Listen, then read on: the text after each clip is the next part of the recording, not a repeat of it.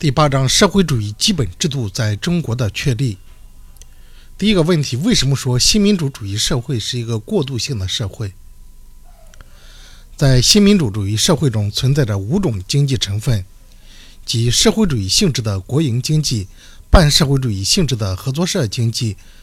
农民和手工业者的个体私有经济、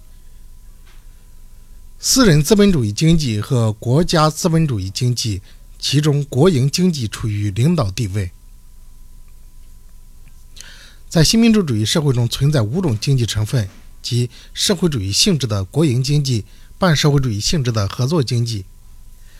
农民和手工业者的个体经济、私人资本主义经济和国家资本主义经济。其中，国营经济处于领导地位。在我国社会主义新民主主义社会中，在我国新民主主义社会中，社会主义的因素，不论是在经济上还是在政治上，都已经居于领导地位，但非社会主义因素仍很有仍有很大的比重。由于社会主义因素的优越性和领导地位，加上当时有利于发展社会主义的国际条件，决定了社会主义因素将不断的增长并获得最终胜利。为了促进生产力的进一步发展，实现国家富强、民族振兴，我国新民主主义社会必须适时的逐步过渡到社会主义社会。我国新民主主义社会属于社会主义体系的，是逐步过渡到社会主义社会的过渡性质的社会。为什么说新民主主义社会是一个过渡性的社会？第一个。首先，先说这个在新民主主义社会中存在着五种经济成分，哪五种社这个经济成分呢？一是国营经济，社会主义性质的国营经济；一种是半社会主义性质的合作社经济；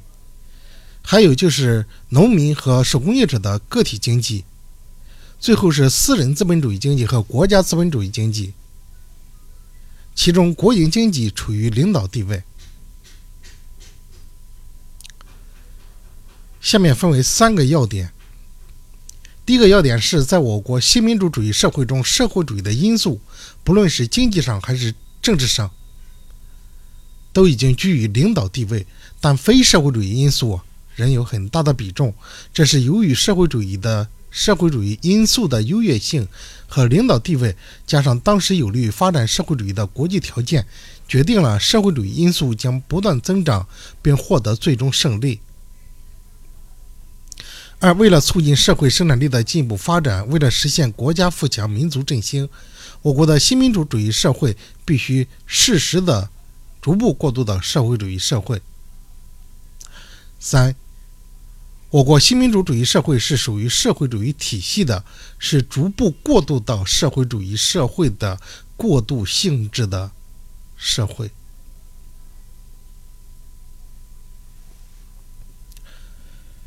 怎样理解社会主义制度在中国的确立是历史和人民的选择？社会主义性质的国营经济力量相对来说比较强大，它是实现国家工业化的主要基础，而国家的社会主义工业化是国家独立和富强的当然要素和必要条件。而资本主义经济力量弱小，发展困难。不可能成为中国工业起飞的基础。三，对个体农业进行社会主义改造，是保证工业发展、实现国家工业化的一个必要条件。四，当时的国际环境也促使中国选择社会主义。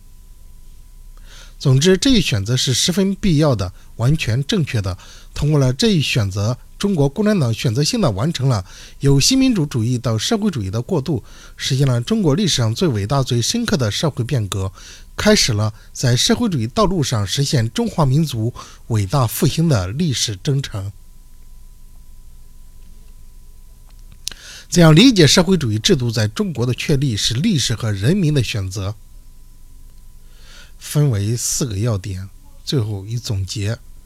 这第一个要点是，社会主义性质的国营经济力量相对来说比较强大，它是实现国家工业化的主要基础。而国家的社会主义工业化是国家独立和富强的必然要素和必要条件。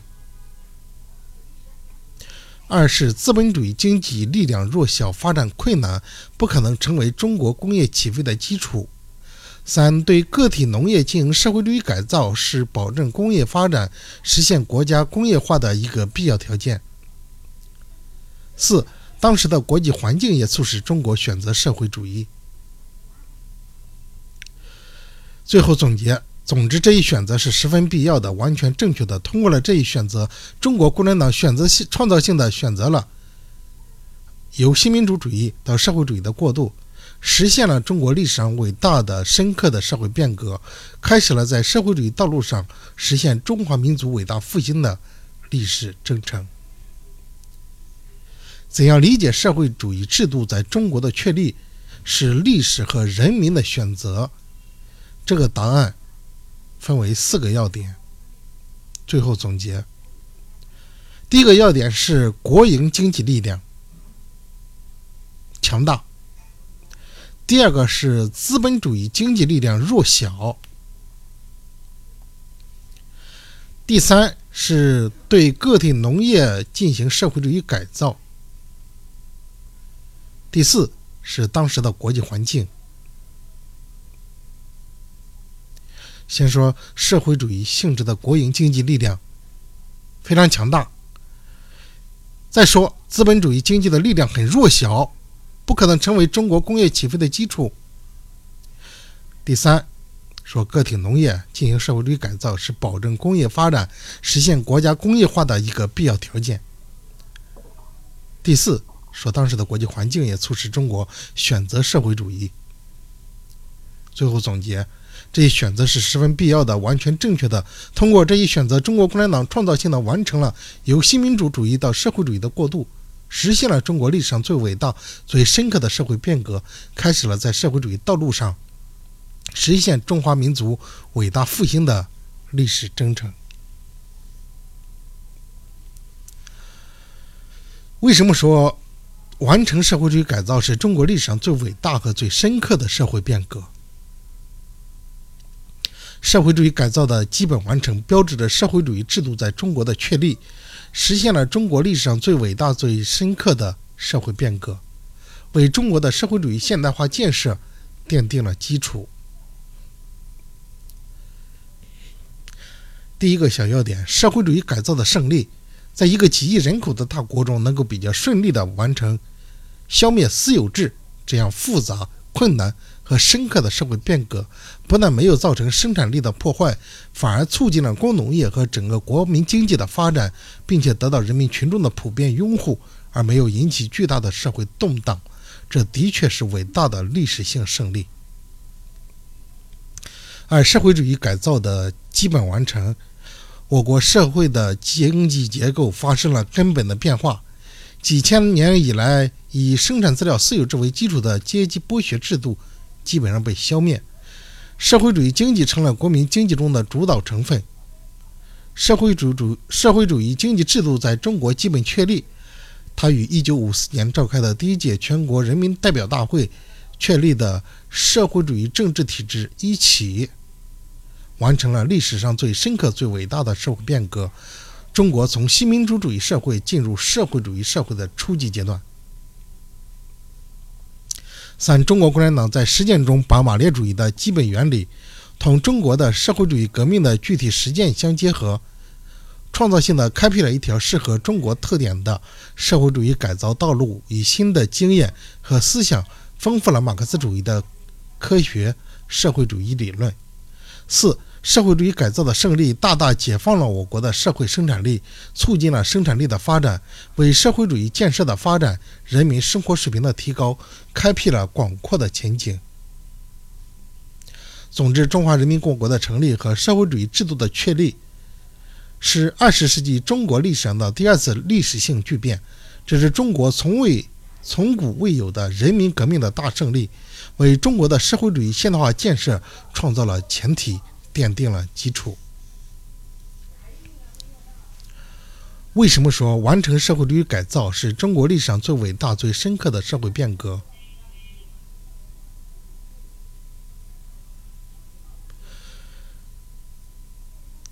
题干题目的这个开头是社会主义改造的基本完成标志着什么呢？标志着社会主义制度在中国的确立。实现了中国历史上最伟大、最深刻的社会变革，为中国的社会主义现代化建设奠定了基础。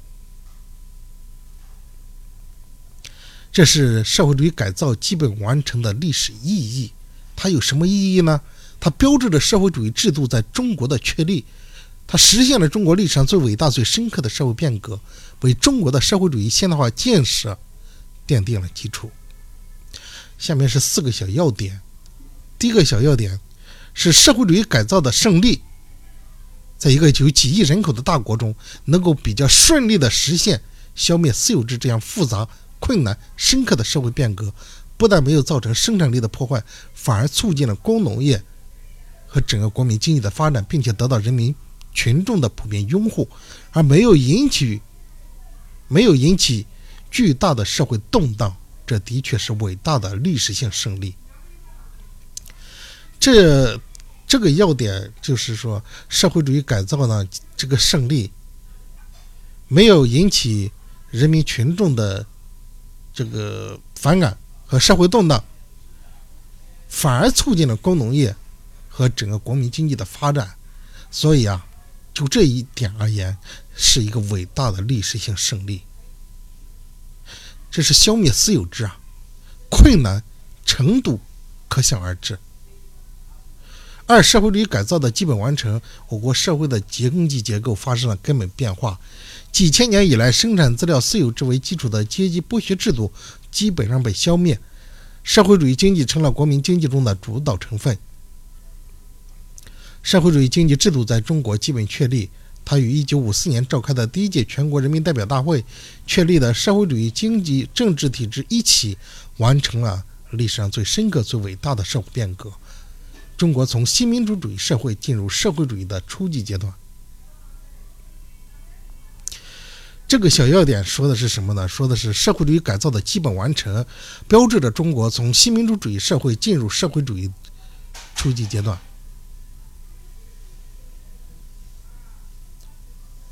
社会主义改造的基本完成，社会结构发生了根本变化。以私有制为基础的阶级剥削制度被消灭，社会主义经济成分成了国民经济中的主导成分。社会主义经济制度在中国确立。它与1954年召开的第一届全国人民代表大会确立的社会主义政治体制一起，完成了历史上最深刻、最伟大的社会变革。中国从新民主主义社会进入历史、进入社会主义社会的初级阶段。这个小要点着重是继社会主义改造的基本完成，使中国从新民主主义社会进入社会主义的初级阶段。所以说，它是一个最伟大、最深刻的社会变革。在社会主义改造基本完成之前，中国社会还是一个新民主主义社会。而社会主义改造完成以后呢，中国就进入了社会主义的初级阶段。第三点，中国共产党在实践中把马列主义的基本原理同中国的社会主义革命的具体实际相结合，创造性的开辟了一条适合中国特点的社会主义改造道路，以新的经验和思想丰富了马克思主义的科学社会主义理论。社会主义改造的胜利，大大解放了我国的社会生产力，促进了生产力的发展，为社会主义建设的发展、人民生活水平的提高开辟了广阔的前景。这两点，呃，第三点说，中国共产党在实践中把马列主义同中国的实实际革命相结合，就理论联系实际，理论就是马克思马列主义基本原理。实际就是中国的革命，社会主义革命具体的实践，它创造性的适合了，开辟了一条适合中国特点的社会主义改造道路，以新的经验和思想丰富了马克思主义科学社会主义理论。第四点，社会主义改造的胜利大大解放了生产力，促进了生产力的发展，为社会主义经济建设的发展、人民生活水平的提高。开辟了广阔的前景。这句话就是说社会主义改造的胜利，它的意义，它有什么意义呢？它大大解放了我国的社会生产力，促进了生产力的发展，为社会主义建设的发展、人民生活水平的提高开辟了广阔的前景。最后总结，总之啊，中华人民共和国的成立和社会主义制度的建立，是二十世纪中国历史上的第二次历史性巨变，这是中国。从古未有的人民革命的大胜利，为中国的社会主义现代化建设创造了前提，奠定了基础。